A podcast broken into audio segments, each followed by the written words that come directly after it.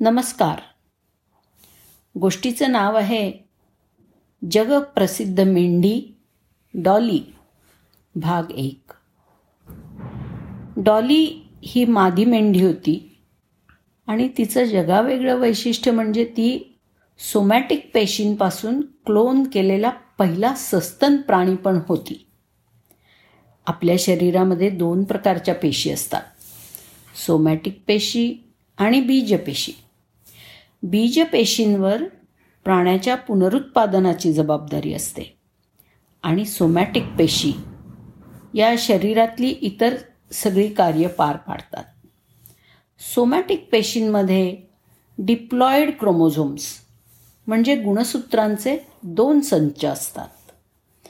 तर बीजपेशींमध्ये haploid chromosomes म्हणजे गुणसूत्रांच्या स्त्रीभावी किंवा पुरुषभावी असा एकच संच असतो. त्यामुळे स्त्री आणि पुरुष बीजपेशींचा संयोग होऊन तयार होणारी फलित पेशी ही डिप्लॉईड क्रोमोझोम्सची असते आणि तिच्यापासून नंतर नवीन जीव तयार होतो. पण शरीरात तर खूप मोठ्या प्रमाणावरती डिप्लॉईड क्रोमोझोम्स असलेल्या सोमॅटिक पेशी पण असतात. तर मग अशा पेशींपासून सुद्धा जीवाची निर्मिती होऊ शकते का? हे पडताळून पाहण्यासाठी शास्त्रज्ञांनी बरेच प्रयोग केले. डॉली मेंढीचा जन्म झाला तो या प्रयोगांमधूनच. स्कॉटलंडच्या रोझलिन इन्स्टिट्यूटच्या शास्त्रज्ञांनी मादी मेंढीच्या स्तनग्रंथीमधून घेतलेल्या पेशीमधून केंद्रक म्हणजे न्यूक्लियस काढून त्याचं दुश दुसऱ्या पेशीमध्ये रोपण केलं. आणि मग त्या रोपण केलेल्या पेशीचं क्लोनिंग केलं. क्लोनिंग म्हणजे अगदी एकसारखीच दुसरी गोष्ट तयार करणं.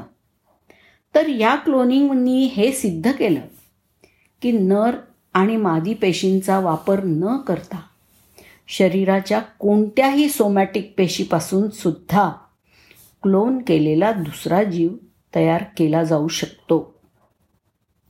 या तंत्रानं डॉलीचा जन्म पाच जुलै एकोणीसशे शहाण्णव रोजी झाला होता. तिच्या संपूर्ण आयुष्यभर तिनं रोझलिन इन्स्टिट्यूटमध्ये वास्तव्य केलं आणि त्या दरम्यान तिनं सहा कोकरांना जन्म दिला. डॉली ही स्तनग्रंथीच्या पेशीपासून बनलेली होती आणि तिला तीन माता होत्या. एकीनं बिजांड पेशी म्हणजेच अंडे दिले. दुसरीने डी एन एचा संपूर्ण संच दिला. आणि तिसरीने क्लोन केलेला भ्रूण स्वतःच्या गर्भाशयामध्ये वाढवून पूर्णत्वाला नेला. यासाठी कोणकोणत्या प्रक्रिया केल्या गेल्या ते पाहूया. सर्वप्रथम डी एन एच्या डिप्लॉईड संचाचा डोनर म्हणून निरोगी मेंढीच्या स्तनातली पेशी काढून घेण्यात आली. त्या पेशीतला न्यूक्लियसचा भाग वेगळा काढण्यात आला. इकडे दुसऱ्या एका मेंढीच्या बीजांडकोशातील तयार झालेलं बीज म्हणजेच स्त्री बीज पेशी काढून घेण्यात आली. या पेशीमध्ये असलेला हॅप्लॉइड क्रोमोसोमचा संच असलेला न्यूक्लियस हा काढून टाकण्यात आला.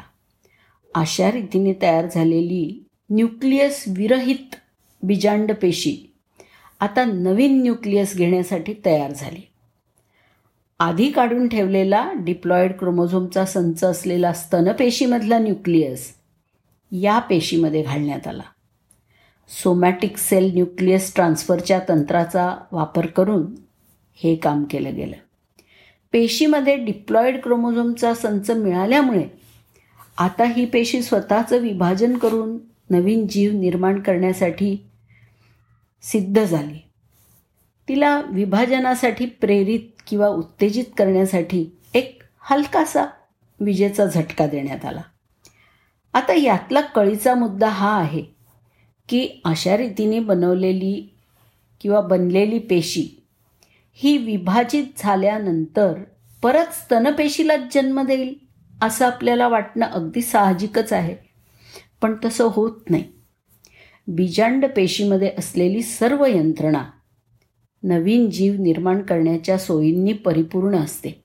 त्यामुळे अशी पेशी विभाजनानंतर नवीन जीव निर्माण करायला सक्षम असते. आणि जेव्हा पेशी विभाजन होऊन ते ब्लास्टोसिस्टमध्ये विकसित होतं तेव्हा त्याचं सरोगेट मदरमध्ये म्हणजे पर्यायी मातेच्या गर्भाशयात रोपण केलं जातं. फलित बीज विभाजन सुरू झाल्यानंतर तीन दिवसांनी साधारणपणे विकसित होणाऱ्या गर्भामध्ये सुमारे सहा ते दहा पेशी असतात. पाचव्या किंवा सहाव्या दिवसापर्यंत फलित अंड ब्लास्टोसिस्ट म्हणून ओळखलं जातं. म्हणजे पेशींचा एक वेगाने विभाजित होणारा चेंडूसारखा गोळा.